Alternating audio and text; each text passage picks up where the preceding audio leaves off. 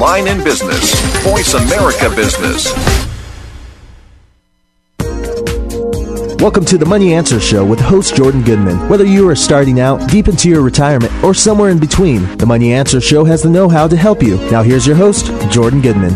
Welcome to the Money Answers Show. My guest this hour is Gary N. Smith, who is a professor of economics at Pomona College in California, and he's also the author of a new book called Houseonomics, A Homeowner's Guide to Wealth and Financial Security. Welcome to the show, Gary. Oh, I'm glad to be here. Thanks for having me. Let's just, before we get into the details of your book, kind of get an overall sense of the housing market today. People hear these horror stories and how home values have fallen so dramatically.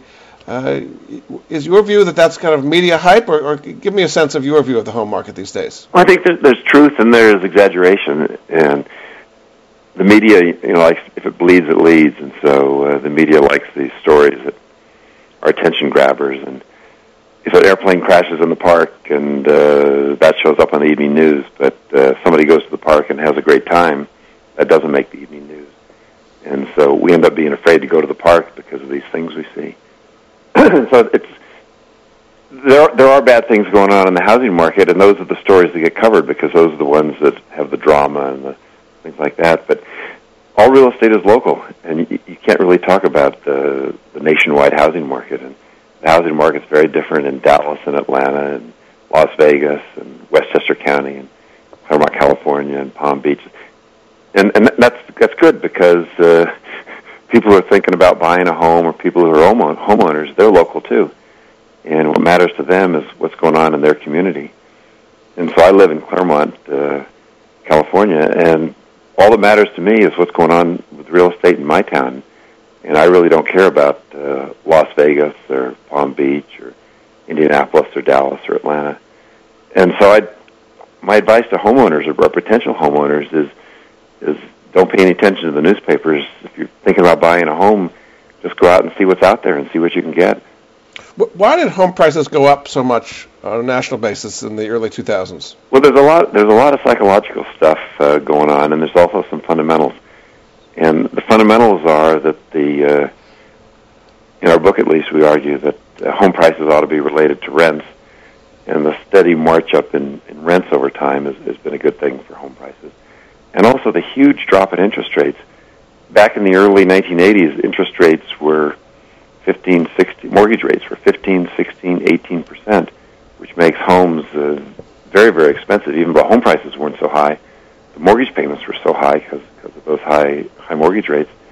And then mortgage rates started coming down, and they finally by 2000 they went back to the level they'd been in the 60s and 50s and 40s, and it made homes a lot more affordable for people, and that created a lot of demand for housing.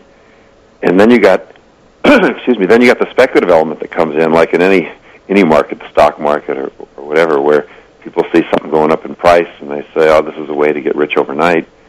And so just like during the dot-com bubble, day traders came into the stock market thinking they could get rich in a few days or hours or minutes.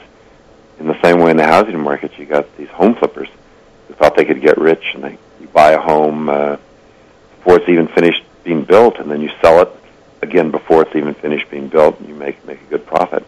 What percentage of the housing market was speculators, do you think, at the peak? I guess all real estate is local, and there's some places like Indianapolis where it's probably 0%, and there's some places like Las Vegas where it's probably 25%, or Phoenix, and it's where the housing market is hot. That's where you're going to drive in these speculators who think there's easy money to be had. And the problem with them was you do it once and you think it's great, so you buy 2 homes and 3 homes and 4 homes and 5 homes, and you've got these mortgage payments on the money you borrowed, and so you got cash going out, and you got no cash coming in because you're not living in the home and you're not renting the home, and you're just betting that you can sell it in a short while, you hope, for a profit. And once that possibility disappears, there's no reason to own the homes. And so those home flippers, they went out of business. They tried to unload their inventory. And they put very small amounts of money down as well. That's right. So on a $400,000 home, you put down $10,000, $20,000, $30,000, $40,000, and you borrow on $360,000. And you're hoping that you're going to be able to sell it fast before those mortgage payments bankrupt you. But then when the market cools, you're in a deep trouble, and you've got to unload your houses, and that glut of home flipper houses is just a drag on those markets. There are always cycles in the real estate market. Is this particular cycle more dramatic than ones we've seen in the past? I think it's one of the most dramatic ever, and it's not just the home flipping and the run-up in prices. What's really made this thing awful is the credit crunch, and you had for various reasons you had brokers and bankers loaning money to people who realistically didn't have much chance of paying back their mortgages, and so you had these mortgage brokers who were getting paid if they got a mortgage deal signed, and they would give mortgages to people who shouldn't have had mortgages. And they got paid up front, and so their incentive was to close the deal, not to have something that was good. That's right. It was a foreclosure waiting to happen. And then when these foreclosures happened, then of course the banks that ultimately lent them the money were in trouble. And then the other part of it is you have mortgages being packaged into securities and sliced and diced and sold off in parts like bologna, and people were buying these things not knowing what was inside the bologna. And once things started falling apart and people were getting foreclosed or couldn't make their mortgage payments, people didn't know what was inside these crazy packages they bought, and so it caused a lot of trouble for banks and the people who held these mortgages. And then the banks and the other lenders, they swung from extreme optimism, loan money to anyone, to extreme conservatism, don't loan money to anybody. And that credit crunch has really, really hurt the market. Did you see this coming when the times were good? Did you think this would not last? No, I didn't think. I mean, there's no way home prices are going to go up. Again, all real estate is local, but in the places where prices were going up at 10% a year, I mean, there's no way that's going to continue forever. But it's like any kind of situation like this. You never know when it's going to end or what's going to be the catalyst that causes it to end. But most of the country did not have this hysteria. It was the hot spots like the Phoenixes and the Palm Beaches and the Las Vegases and the San Diegos where there was this speculative buying. And most of the heartland, it just didn't happen. And they didn't have the run-up in prices, and they haven't had the collapse in prices. Mm-hmm. If you look at home prices in Indianapolis and Dallas and Fort Worth and Atlanta and stuff like that, they didn't go up a lot, and they haven't come down a lot. In fact, they're still going up. But it's like 2% a year. It's not those crazy. In a certain way, it's a healthier market instead of having the speculative binge and bust, right? Oh, that, for sure. Now, in the first chapter of Houseonomics, again, I'm speaking with Gary Smith, who's a professor of economics at Pomona College and author of a new book called Houseonomics, A Homeowner's Guide to Wealth and Financial Security. You talk about the million-dollar question, which was really, should you buy a home or not? Right. How could you help people make that major decision in today's market where there is a credit crunch, where home values are not rising as they were in the past? In some ways, you might say it's a better time to buy a house with prices down. I'd say there's two guiding principles which are always true, and it doesn't matter what the market is like. There's two things that are important for home buying. And one is that it's just a psychological thing, that it's an immense, for most people, it's an immense source of pride and joy to be a homeowner. And you drive down the street or you walk down the street, you see your home, it just makes you feel good. And you walk inside the home and you know this is mine. And you can love your home in a way you can never love stocks and bonds and bank accounts. And so there's this psychological desire to be a homeowner, and that's always there.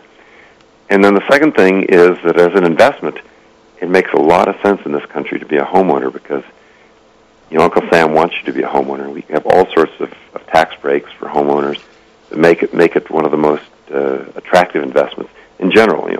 This is in general principles. Makes homeowning in the long term at most times one of the best investments you'll ever make. And there are things like just a simple thing that your mortgage interest payments, you can deduct them from your taxes. In a lot of countries, you don't do that. Mortgage interest is not tax deductible. You say that slow and steady wins the race. I guess that's the way most people think about homes. They don't try. That's how they should. That's how they should. And I think of homes the same way I think of the stock market. And my hero and everyone's hero, I guess, is Warren Buffett. And he says, in the stocks at least, my favorite holding period is forever. And I think you should think of your home that way too. Don't think of it like a home flipper. Think of it as I'm going to be in some area for a long period of time. I want a place to live that I can call my own. I'm going to buy a home. I'm going to make my mortgage payments instead of making rent payments. And over time, I'm going to build up equity in this home, which is going to make me rich year by year after 10, 20, 30, 40, 50 years, not next month or next week or tomorrow, but slow and steady. Now, you talk in the second chapter of Houseonomics about your home as an investment, right? And you have the whole concept of a home dividend. Why don't you explain what that is? Well, a lot of people, my wife and I did this major study for the Brookings Institution about housing markets throughout the country, and one of our examples was Indianapolis. It's a place where it was a great place to be a homeowner, we argued. And one of the discussants, who is a renowned professor of real estate, he said, well, let me tell you, my sister lives in Indianapolis, and Indianapolis is a terrible place to be a homeowner because prices only go up at 2% a year. And I think a lot of people think that way of their homes as an investment. All they think about is how fast is the price going to go up. And it's like the stock market.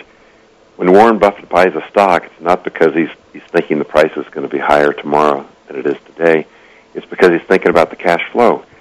And when you think about your home as an investment, you got to think about the same thing, which is the cash flow. What is the money I'm getting out of my home? And it's kind of a tricky concept because your home doesn't literally give you money, but what it does is it saves you money. And if you rent a home for $1,000, $2,000, $3,000, it depends on the location again, $1,000, $2,000, $3,000 a month. Every month, $1,000, $2,000, $3,000 is going out of your bank account into your landlord's bank account. And if you own your home, that $1,000, $2,000, $3,000 is still there. And you can invest it in stocks, you can use it for food, you can use it for your kids' education. And it is what you get out of your home is the rent you don't have to pay.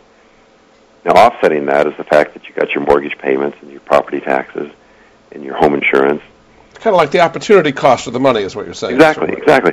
And so what you want to do, what we call the home dividend, is you add up the cost and the benefits.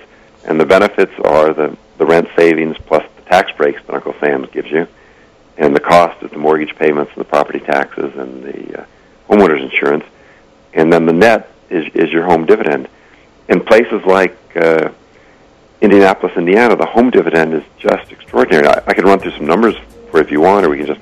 After the break, we'll come back and do that, yes. Okay.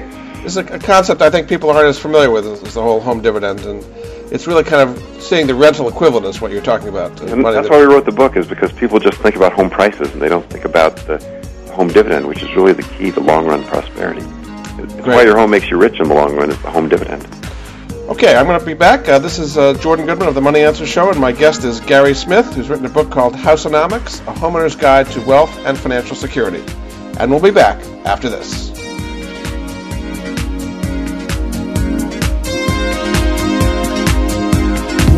The Internet's only all business and financial radio network, Voice America Business.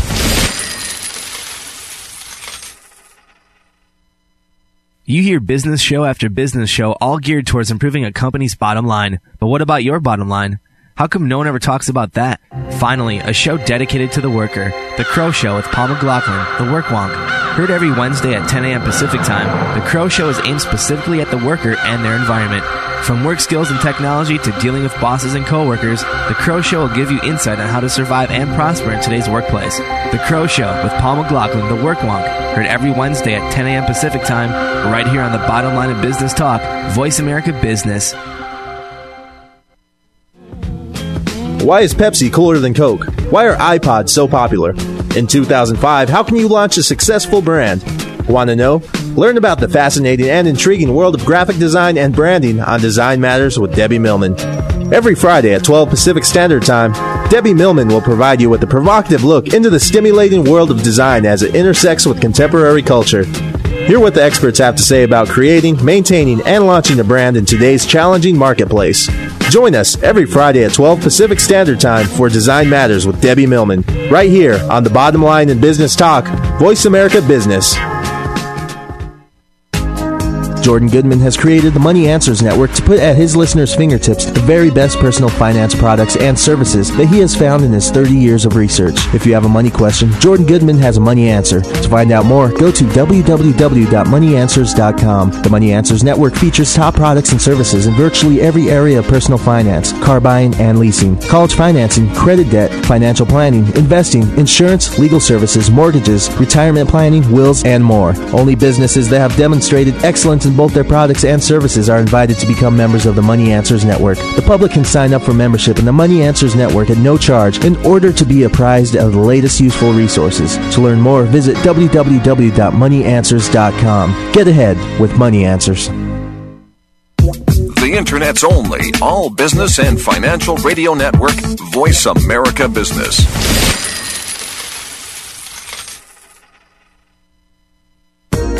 You've been listening to the Money Answers Show with Jordan Goodman. If you have a question for Jordan or his guest, please call us now at 866-472-5790. That's 866-472-5790. Now back to Jordan. Welcome back to the Money Answers Show. This is Jordan Goodman, your host, and my guest this hour is Gary Smith, who is a professor of economics at Pomona College in California and the author of a new book called Houseonomics, A Homeowner's Guide to Wealth and Financial Security, and there is a website related to this, which is houseonomics.com. Welcome back to the show, Gary. Oh, glad to be here again. And we were talking about the whole idea of the home dividend, which is kind of a new concept for people when you're comparing owning a home versus renting. And you've got a description of how this might work in your third chapter. Why don't you kind of briefly go through so people can understand what the home dividend is about? We love this example because it's in Fishers, Indiana, which is a little suburb of Indianapolis, and it goes to the heart of this complaint we had before from the finance professor that Indianapolis was a terrible place to own a home because the prices only go up at 2% a year. And so Fishers, it's a small community. The median household income is $80,000 a year, and it's been Money Magazine has ranked it as one of the top 50 places to live in the U.S. in both 2005 and 2006. This is a very nice community.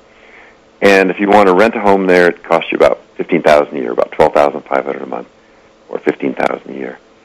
Or you can buy a home for $135,000.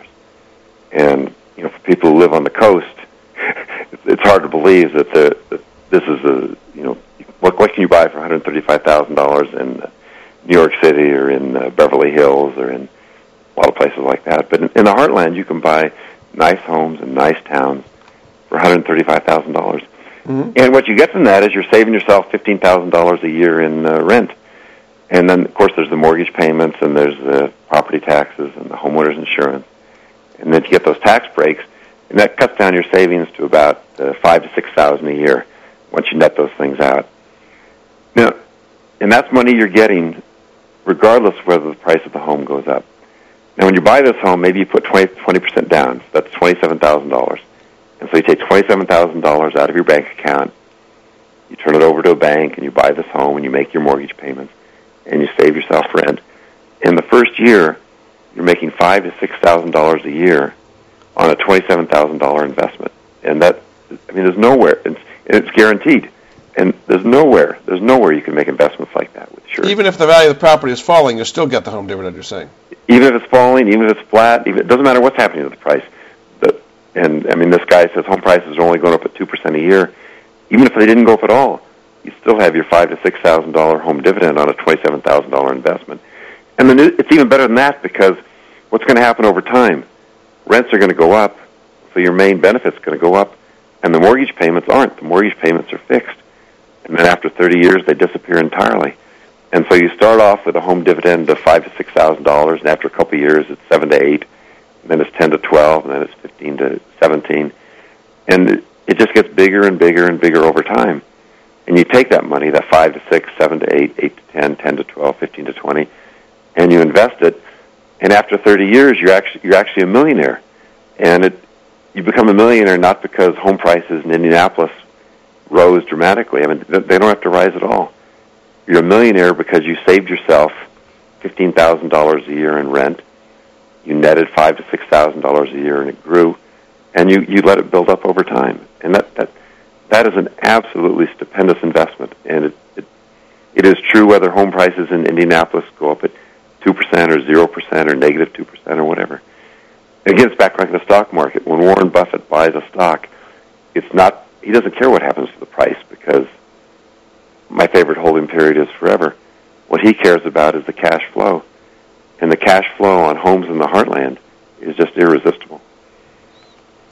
Yes, you're saying every year that goes by, the way your dividend is rising is you're gaining equity in the house, is basically what happens. Well, the home dividend is rising because that rent of $1,250 a month that you're saving yourself, next year it might be $1,260 a month. And the rent is going up, and you're gaining more equity at the same time, you're saying. You're gaining equity, and your rent savings going up, and your mortgage payment, the main cost, is constant. And so you're getting farther and farther ahead of the game. And 30 years down the road, instead of paying $30,000 or $40,000 a year in rent, you're paying nothing. So why don't you just briefly, for people who want to figure out what their house dividend or home dividend would be, just kind of explain to them briefly how they can calculate it. Right. Well, in our book and also on our website, we've got a little calculator there where you fill in the numbers and do it. But you start off with what are the main benefit, which is your rent saving. Do everything you can do it monthly or annual, but it's sort of easier to do it annual. So start off with your monthly rent saving and multiply by 12, and then you think about what your costs are. And there's the mortgage payments, so you got to figure out how much you pay each month in mortgage, and your property taxes, and your homeowner's insurance, and then your maintenance expenses. And then against that, you've got your tax savings that the federal government gives you because they allow you to write off your... And the state as well, in many states. And it depends on the state, but right. In states like your New York or my California, you get a state tax break too because you get to write off the interest and so then you net those things up, and that's your home dividend for the current year. And then if you want to do it for the next year, you say, well, next year my rent would have been higher if I didn't own a home, but my mortgage payments are going to be the same, and so on. So you're saying the same is true now in a higher cost area, not Indiana, but if you're in California or something, the rents are going to be much higher. So that's right. And so, like I say, all real estate is local, and so we can't make a blanket statement like you can't go wrong buying a home. No matter where you live, it all depends on how home prices compare to rents. And in places like Fishers, where it costs you $15,000 to rent and $135,000 to buy, it's just an absolute no-brainer. You want to be a homeowner. And in other places where it costs a couple thousand to rent and $1 million to buy, the math could easily go the other way. I want to finish the thought I started before, though. Sure. Before I forget, which I forgot already, which was we talked about the current real estate market. And I had these two main principles, which is the great psychological benefit and potentially the great investment benefit for being a homeowner. In terms of today's market, I think it's a great time in most places to be on the buying side of the equation because it's like the stock market. You want to be a buyer when there's more sellers than buyers, and you want to be a seller when there's more buyers than sellers. In today's market, because banks are so conservative in their loans, it's very hard for people to get loans. And it's very hard for people to be able to buy homes, consequently. And so if you're one of the lucky few who can get a loan and could be on the buyer's side of the table, there's a lot of sellers who want to do business with you. And so you can be a tough negotiator and get the home of your dreams. And it's much better than in a market where buyers are in bidding wars and auctions and prices are jumping daily. In a market like this, you want to be a buyer, not a seller. I guess another advantage you have is you have time on your side. You don't have to invest. Exactly. There's a lot of homes on the market, and you find a home you like, and you make an offer, and if it's rejected, well, you move on to the next home. And it's not like every home is going to be gone tomorrow. There's going to be homes sitting there waiting for you. In Chapter 4, you talk about the best ways to find a home and close the deals. What are some things that people might not be familiar with as good tips for finding a good home for their needs? Well, I think probably most people know this, but... They say the three most important things in real estate are, of course, location, location, location. And so I would say that finding a good home in a great location is a lot better than finding a great home in a bad location. And so when you start your homeowner search, the place to start is not what kind of home do I want, but it's where do I want to live. And it depends on individuals, of course. And so having a place that's close to where you work so you don't have to have a long commute, having a place that's close to good schools if you have children, having a place that's close to the kind of stores you like to shop at. My wife joked a while back next to it. And I think there's some folklore out there that when a Whole Foods comes into a neighborhood, home prices jump 7%. And so think about whatever's important to you. If you don't care about Whole Foods, if you're a Costco person like we are, then that's important. If you got kids like we do, then good schools are important. If you got jobs like we do, then being close to your work is important. And so I walk to work every day. I have a great location. Tell me about the effect of higher gas prices on the home market these days. It's astounding out where we live. We have we're on the border of what's called the Inland Empire in California. In Southern California, there's been this great sprawl throughout the whole area as people have moved in and home prices have gone up.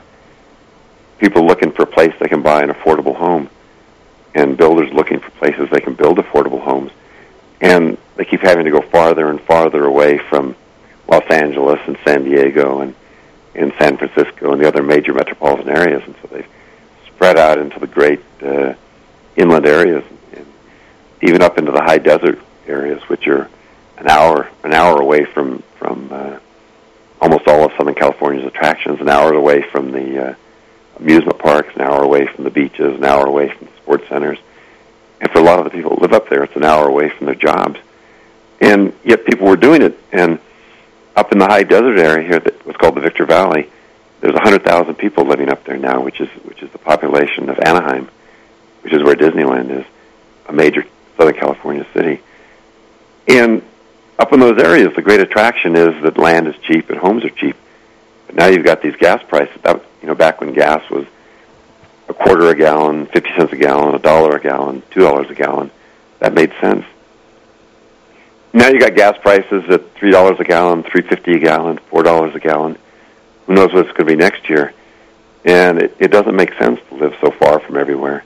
So that's part of the reason why home prices are falling in these more outlying areas. Yeah, and so out in those, and the farther out you go, the worse it is. And home prices have just collapsed out there because gas is so expensive that it just does not make economic sense to live so far from where all the action is.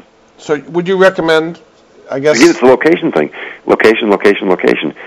If you live in Claremont, it makes a lot of sense to live in Claremont. It doesn't make a sense to live an hour away. Because, it's not just the gasoline, it's the time you spend in the car and the wear and tear on your car. And the first thing you should think about is not, I can buy a great home. Where in the heck is this? The first thing to think about is, where do I want to live? Now what can I buy? It's a major change to the home market, yeah. And I think from where we are now, with gas prices at $4 a gallon going higher, it's going to continue to affect these outlying areas for housing. Yeah, they're in a world of trouble out there, and they're trying to figure out how to get their home prices down or how to bring industry out there. So because if they had jobs out there, then of course the people would be close to the jobs and everything would be fine in the world. The trick is getting the jobs to where the people are.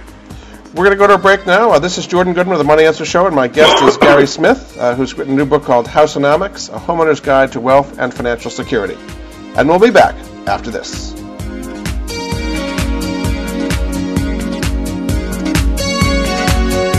The bottom line in business. Voice America Business. Tune in every Tuesday at 8 a.m. Pacific Time for The Growth Strategist with Aldana Ambler. On the show, Aldana and some of today's top business professionals will discuss some of today's most pressing business issues that hold you, the business owner, back. Aldana will also give you 21 ways to grow with her list of growth strategies. Grow smart, grow profit, and grow your business with Aldana Ambler and The Growth Strategist every Tuesday at 8 a.m. Pacific Time, right here on the Bottom Line in Business Talk, Voice America Business. Small business owners, do you want answers to your most pressing financial concerns? Do you want to stop stressing about money and finally understand how to create wealth? Let Elizabeth Potts Weinstein and the Wealth Spa Radio Show answer your most pressing financial and legal questions about your small business and help you achieve business success and the lifestyle of your dreams easier and faster than you could imagine. The Wealth Spa Radio Show broadcasts live every Wednesday at 11 a.m. Pacific on the Voice America Business Radio Network. Jordan Goodman has created the Money Answers Network to put at his listeners' fingertips the very best personal finance products and services that he has found in his 30 years of research. If you have a money question, Jordan Goodman has a money answer. To find out more, go to www.moneyanswers.com. The Money Answers Network features top products and services in virtually every area of personal finance, car buying and leasing, college financing, credit debt, financial planning, investing, insurance, legal services, mortgages, retirement planning, wills, and more. Only businesses that have demonstrated excellence in both their products and services are invited to become members of the Money Answers Network. The public can sign up for membership in the Money Answers Network at no charge in order to be apprised of the latest useful resources. To learn more, visit www.moneyanswers.com. Get ahead with Money Answers. The Internet's only all business and financial radio network, Voice America Business.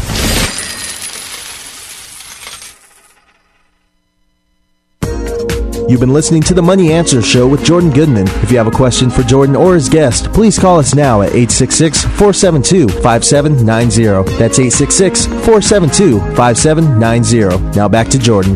Welcome back to The Money Answers Show. This is Jordan Goodman, your host, and my guest this hour is Gary Smith, who is the Fletcher Jones Professor of Economics at Pomona College in California.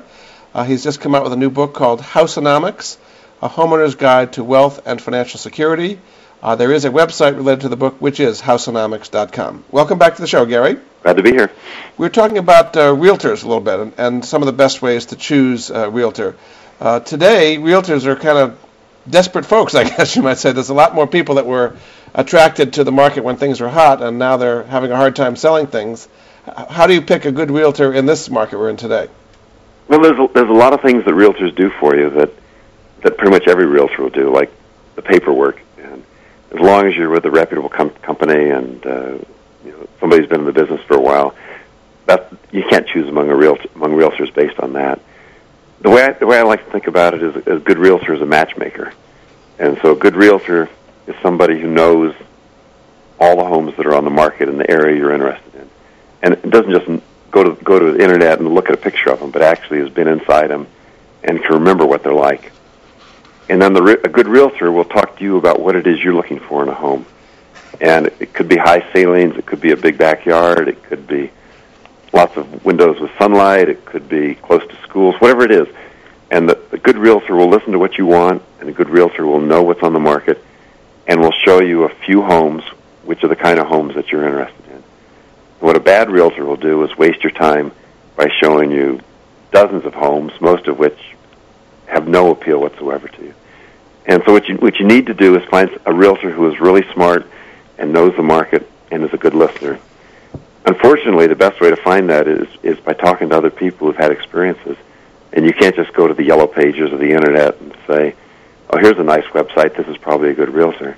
The best thing to do is talk to your friends and neighbors and other people and say, you just bought a home, what do you think of your realtor? You talk about the 6% fortress. Yes. Now, there was just a Supreme Court decision last week, I guess it was a Justice Department settlement, allowing discount realtors access to listings that only had been with full-service realtors before. Do you think that's going to change the market and allow commissions to come down somewhat? For sure. Now, the thing you said before was that a lot of people got into the business and have left the business, and there's a lot of realtors are hurting because sales are down. And one implication of that, it's like being a buyer in a seller's market. It's the same thing with realtors. You can negotiate with realtors. If you're a seller, instead of paying a 6% commission, you can pay a 5 or a 4 or a 3% commission. And it even works on the buyer's side. And so you go and ask and talk to a realtor about showing you homes and stuff, and you can say, don't be afraid to say this, you can say, I know you're getting a commission, I'm going to buy a $200,000, $500,000, $1 million home, and I know you're going to get half the commission, and that's going to be so many $1,000, and I'll do business with you if you give me a $10,000 rebate, $5,000 rebate, $2,000 rebate. It depends on the price of the home and the size of the commission, but there are a lot of realtors out there who figure giving you a rebate and helping you buy a home is better than not having any business at all. And so just as when buying a home, you're on the right side of the table in negotiating with the seller. In finding a realtor, you're on the right side of the table, too, because there are a lot of realtors who would like your business. And this, the Supreme Court decision you refer to, and the what that's going to do for internet brokers and so on, the main benefit for most people is it's going to put a lot of pressure on traditional bricks and mortar realtors to lower their commissions, and that 6% is going to go down to 5% and 4% and 3% and more reasonable numbers. And you can help it along because as a seller or as a buyer, you can negotiate the size of the commission. So it's going to make realtors hurt even more. That if they're going to make fewer sales and get lower commissions, a lot more realtors will probably go out of business then, right? That's true. And frankly, there's a lot of realtors that probably shouldn't be in the business. And there's too many realtors out there. When does it make sense to try to sell the house yourself as opposed to use a realtor, again, in today's tough market? As a seller, I think for most people, the biggest hurdle on selling is all the paperwork, getting all the paperwork done, and make sure it's all perfect and correct, and just having somebody walk you through the steps. And there's no reason in the world why that should cost 6% of the price of the home, 6% of $200,000, or 6% of $500,000, or 6% of $1 million. And so, what you should say to your realtor is, I have the alternative of selling it myself, but I would like somebody to help me with the paperwork, and you can also help me with the marketing and stuff like that. Let's be reasonable about what I'm going to pay you. And the scariest part of selling it yourself is that paperwork. And so you just can't get a lawyer to help you with it? Well, it depends on the area. And I bought and sold homes in Massachusetts, and out there lawyers do a lot of the paperwork stuff, and you can get a lawyer to do it. In California, the realtors, the real estate companies are the ones that do all the paperwork, and there aren't any lawyers involved other than the real estate company's lawyers. And so you can get a lawyer involved, but it's sort of simpler to go to a realtor, Coldwell Banker or one of the others, and say, I'm willing to pay you for the paperwork, but I'm not going to pay you 6%, and do you want to do business with me or not? And of course, the realtors would argue today that they deserve their 6% because it's so much harder to sell a home. And there's more marketing involved. I don't think it's the realtors that sell the home. I think it's the home that sells itself. And it's like the realtors say, we're the good negotiators, and I'm kind of skeptical of that. I think you can negotiate fine for yourself. I think what the realtors do is something that most people can't do on their own, is the paperwork. Or on the buyer's side, I think the realtors have a it's funny that the sellers pay the commission, but on the buyer's side, the realtors perform a real service, which is, like we talked about before, matchmaking. I know the homes. I know what you want. Here are 6 homes that I think might interest you, and that is a good service. But the buyers don't actually pay for that. The sellers pay for that. Well, it comes out of the buyer's money ultimately. And that's why the buyer can say to the realtor, I will use you as a buyer's agent if you give me a $5,000 rebate when I buy the home. What do you think of using buyer's brokers who are supposedly exclusively for the benefit of the buyer instead of a seller? I don't know. I've been involved in transactions where there's a buyer's agent and a seller's agent, and I've been in transactions where there's one agent is supposedly representing the buyer and the seller, and it I don't know. I'm kind of skeptical of the process because what realtors get paid for is moving merchandise, closing the deal, and I think their interests are often not the same as the interests of the client. And what they're interested in is closing the deal, getting a 6% commission, and moving on to the next home. And what label goes with what they're doing isn't really the key there. The key is they're trying to close the deal, and you as a buyer and a seller need to watch out for your own interest. Be a little skeptical about what interest the realtor is trying to serve. I'm not saying all realtors are bad. I'm just saying that there's a big incentive there. If a realtor can persuade you to buy a home and they're going to get a 3% commission, or you walk away from the home and they get nothing, they're going to try and persuade you to buy the home. I mean, there's a very strong incentive for them to persuade you to buy the home, which means there's a strong incentive for them to tell you, this price is good, this home is great, I think you ought to move. And as a home buyer, you ought to be aware of the fact that there's this conflict of interest. And it doesn't mean, I'm not saying that all realtors are unethical or immoral or anything. I'm just saying that all realtors are human, and some of them, this conflict of interest gets in the way of watching out for their customers. Yep. And there's some realtors that are great, but there's some where you just need to be careful. That's why you got to talk to people about their own. They don't have to live in the house afterwards. That's right. You have to deal with it. It's moving merchandise, getting the commission and moving on to the next house. That's their main interest. Now, you have a chapter, and again, I'm speaking with Gary Smith, who's written a new book called Houseonomics, A Homeowner's Guide to Wealth and Financial Security. Gary is a professor of economics at Pomona College in California. You've got a chapter called Debt Doesn't Have to Be a Four-Letter Word. Is that kind of the way most people think of it when they take on a mortgage? This is a huge negative obligation they're taking on here? And there's also a generational thing, too.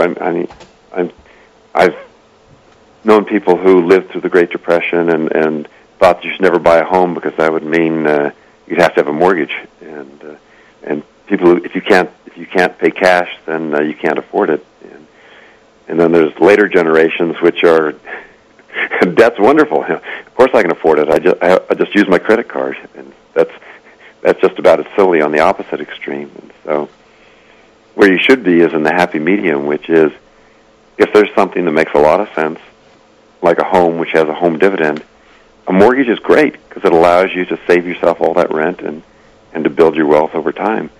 And you should not think of it as something obscene or immoral or embarrassing. You should think of it as part of your road to financial prosperity.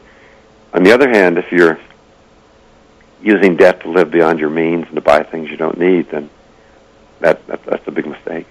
Some people today are borrowing against their homes to invest in stocks and so on. Do you think that's a good idea? Well, the key thing is whether the rate of return on their investments is larger or smaller than the interest rate on their mortgage. But you don't know that going in. You don't. And so if you're Warren Buffett and you can make 25% a year and you've been doing that for 50 years, sure, borrow money at 6% and invest at 25%. That makes all the sense in the world. On the other hand, you're just a normal ordinary mortal like you and me, and you're borrowing at 6% to invest at I don't know what, that's risky. So I would not advise that. It's not as bad as using your home as an ATM, which is you borrow money against your home so you can buy a second car, a third car, a fourth car, a $120,000 car, take 6 vacations a year, buy a $15,000 barbecue. I mean, that's worse than buying stocks for sure. Yeah. For just outright consumption, but a lot of people have been using their homes as an ATM. In fact. And that's if you want to build equity, we call a home a home retirement account. And if you want your home to be your home retirement account that can take care of you when you're retired, you want to build up equity in your home, and you want to have your mortgage paid off, and you want to have a home that's saving you rent. And you thwart that if you use your home as an ATM and just increase the size of the mortgage year by year. Yeah, you've got to get that house dividend working for you. Exactly. Very good. Okay, we're about to go to break. Again, this is Jordan Goodman of the Money Answer Show, and my guest this hour is Gary Smith, who's got a book out called Houseonomics, A Homeowner's Guide to Wealth and Financial Security. He has a website, which is houseonomics.com, and we'll be back after this.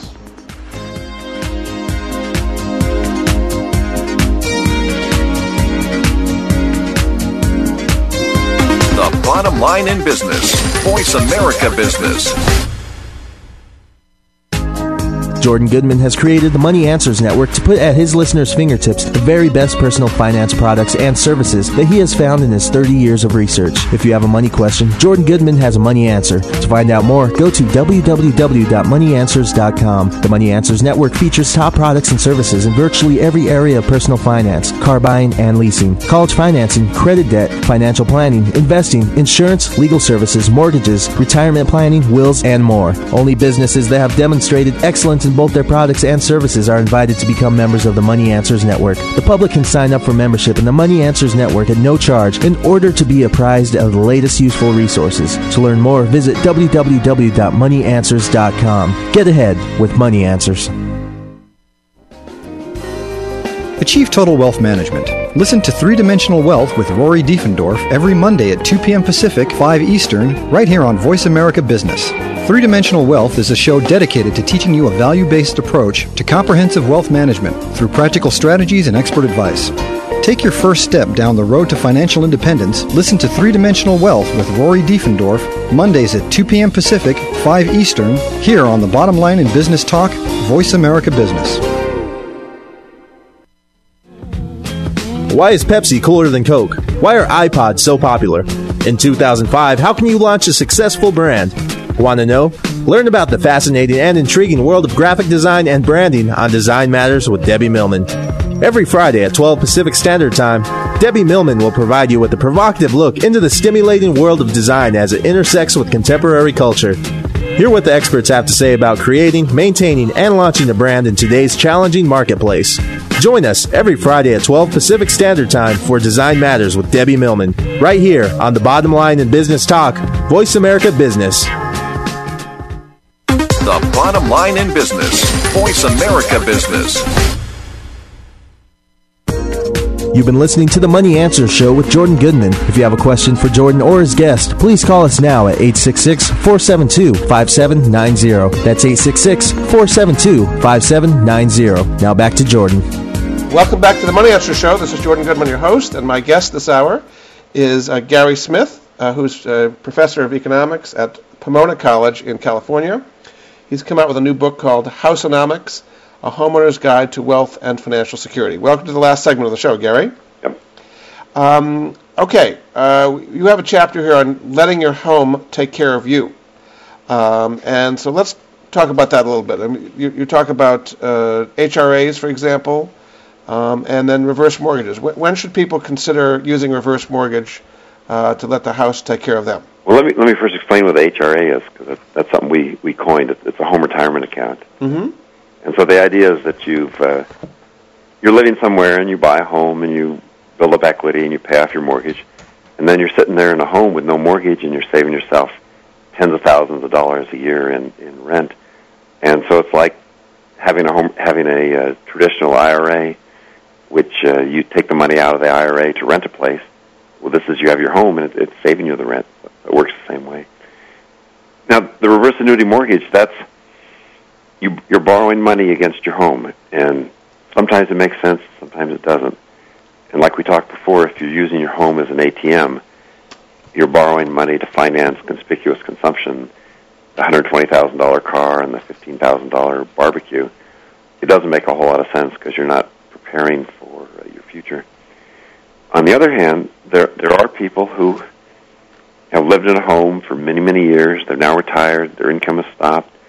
They're living on Social Security, and they're having a hard time making ends meet, but they're living in a home that's worth several $100,000s or even millions of dollars, and they don't want to sell their home because we talked before about the great psychological pleasures of being a homeowner, and this is a home they've lived in for decades, and it is their place, and they feel comfortable there.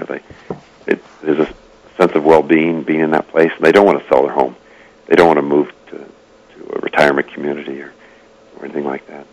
And so how are they going to be able to pay for food and clothing and the electricity and telephone and stuff like that? And what you do with a reverse annuity mortgage is you borrow money from a bank, and instead of giving you a lump sum like $100,000, they loan you money every month. And so maybe they loan you money $1,000 a month or maybe $2,000 a month, depending on how valuable your home is and how much money you need. And then they charge you interest on it, just like a normal loan. And what you're doing is you're using this valuable home as collateral and allowing you to borrow money so you can put food on the table and leave the lights on. And then when you die and your home passes on to your heirs, then your home equity loan gets paid off and it comes out of your estate. And historically, they haven't been such a good deal because the people offering these things have often taken sizable fees and commissions on top of the normal interest rates, so it was not always a good deal. But recently, there's been a growing, with the aging of the baby boomers and stuff like that, there's been a growing interest and popularity in reverse annuity mortgages, and the terms have become much more competitive. And I think for many people, it's an attractive option. So you think it's better to do it as an annuity than to take it as a lump sum or even as a credit line? Those are the three ways. Right, because if you take a lump sum and you leave it at the bank earning 4% or something, and you're paying the bank 6% to leave the money in the bank at 4%. That doesn't make sense. But you say, I need $1,000 a month to put food on the table and leave the lights on. Well, then just take out the $1,000 a month and just add it to my bill. You know, charge me $1,000 plus 6%, and when I die, you can take it out of the. So what has gotten better about reverse annuity mortgages in the past? Have the fees come down, or why is it better? The fees have come way down because it's become more. People have found out that there's a demand for these things, and when there's a demand, supply comes in, and then there's competition comes in, and competition is usually pretty good, and so the competition has reduced the fees dramatically. Yeah. It's not the thing for everybody, but for people who are having trouble making ends meet and don't want to sell their home, it's often the very best solution. Yeah. Your last chapter is called Selling Your Home. And in this environment, that can be quite a challenge for people. It can. What are some tips that you would give to people who really want to sell their home? Maybe they've even had it on the market for a while and really haven't had much interest. How should they handle the situation? Well, the worst thing to do is to say, I need a new kitchen in order to sell my home. And so I'm going to spend tens of thousands of dollars and live through remodeling a nightmare to spruce up my kitchen so I can sell it. And usually it doesn't make that. You barely get your money back. Plus, you have to go through all that trouble, and then you end up with this new kitchen. And maybe the people who are looking to buy the home, they don't like what you chose for the colors or the appliances or the layout or whatever. And so you don't want to do a lot of expensive stuff to try and sell your home. What you want to look for is cheap things. Cheap cosmetic things that make your home more attractive. And the starting point is the curb appeal. And so what you want to do is you want to get people who drive by your home to take a look, either by themselves or with a realtor. You want them to stop the car and get out. And so you've got to present your home from the front as a very attractive, desirable thing. And so you don't want any cars up on blocks. You don't want weeds in the front yard. You don't want the mailbox falling over. You don't want the front door falling off the hinges. You don't want chip paint around. You want to make the home look really pretty from the front. And what you can do is just put yourself in a buyer's shoes and imagine that you were looking for a home to buy, and you drive down the street and you come up to this home, and would you in your mind say, wow, I can imagine living here? Or would you say, let's go to the next house? And once you do that, you can figure out what it is you need to do, cheaply, of course, as cheaply as possible, what you need to do to make your home attractive. And so clean up the clutter, put some flowers in the front, make it look as bright and cheery as possible. Now, once you got people out of the car and into the house, then you got the exact same thing. Imagine you're a buyer, and you walk in the front door, and what do you see? And does it something that makes you want to turn around and go out the door? Or is it something that says, wow, I can imagine this being my home? And a lot of the stuff that makes the difference between those two things are things that are very easy to do. Number one is the clutter. And if you get rid of your clutter, it makes the home look bigger, it makes the home look cheerier, it makes it look brighter, it makes it look more like a livable home. And so just go through your home and everything you don't need, put it in the garage, have a garage sale, get rid of it, put it in the attic, put it in the basement, just get it out of sight so that the home looks absolutely clean and immaculate. And then anything that is disturbing, you got bad pictures on the wall, or you got a hole in the wall, or you got the dog pee on the floor, you know, whatever it is, you got to take care of those problems, and you got to make the home look as inviting as possible. And those things, it doesn't cost a lot of money to do. It's just a little bit of effort. And that's, you get your biggest return on making those small kinds of improvements in selling your home. And then what if you've done all that and you're competing against other homes, even new homes that are pristine to a certain extent, yep, and it's just not selling in today's market, or the buyers can't qualify for mortgages? Right. Do you just keep cutting your price, or what do you do after you've done all that? It depends why you're selling. And so if you say, I'm living in Austin, and I got a new job in Portland, I got to sell my home. I can't be paying two mortgages. I can't be living in Portland and paying a mortgage on a house in Austin. Then you got to cut your price until you sell it, or you've got to rent it. And so you got to decide, being a long-distance landlord, bringing in the rent on this home in Austin is going to cover my mortgage payments, my property taxes, and leave a little bit of cushion for any damages the tenants might do or not. And if it is, then you might consider renting your home. And if it isn't, you want to sell it. And the worst, you don't want to be in a situation where you own a home in Austin and nobody's living in it. Right. And on the other hand, if you say, well, the reason I'm thinking about selling my home is I need an extra bedroom. I have a 3-bedroom, 2-bath house, and now I've got a new child. I would like to have a 4-bedroom house. Okay, we have to close. Thank you very much, Gary Smith. It's been fascinating. Again, Gary's book is called Houseonomics, A Homeowner's Guide to Wealth and Financial Security. You can find out more about it at houseonomics.com. Lots of interesting tips on dealing with the real estate in today's market. Thanks very much, Gary, for being on the show. And we'll be back again next week.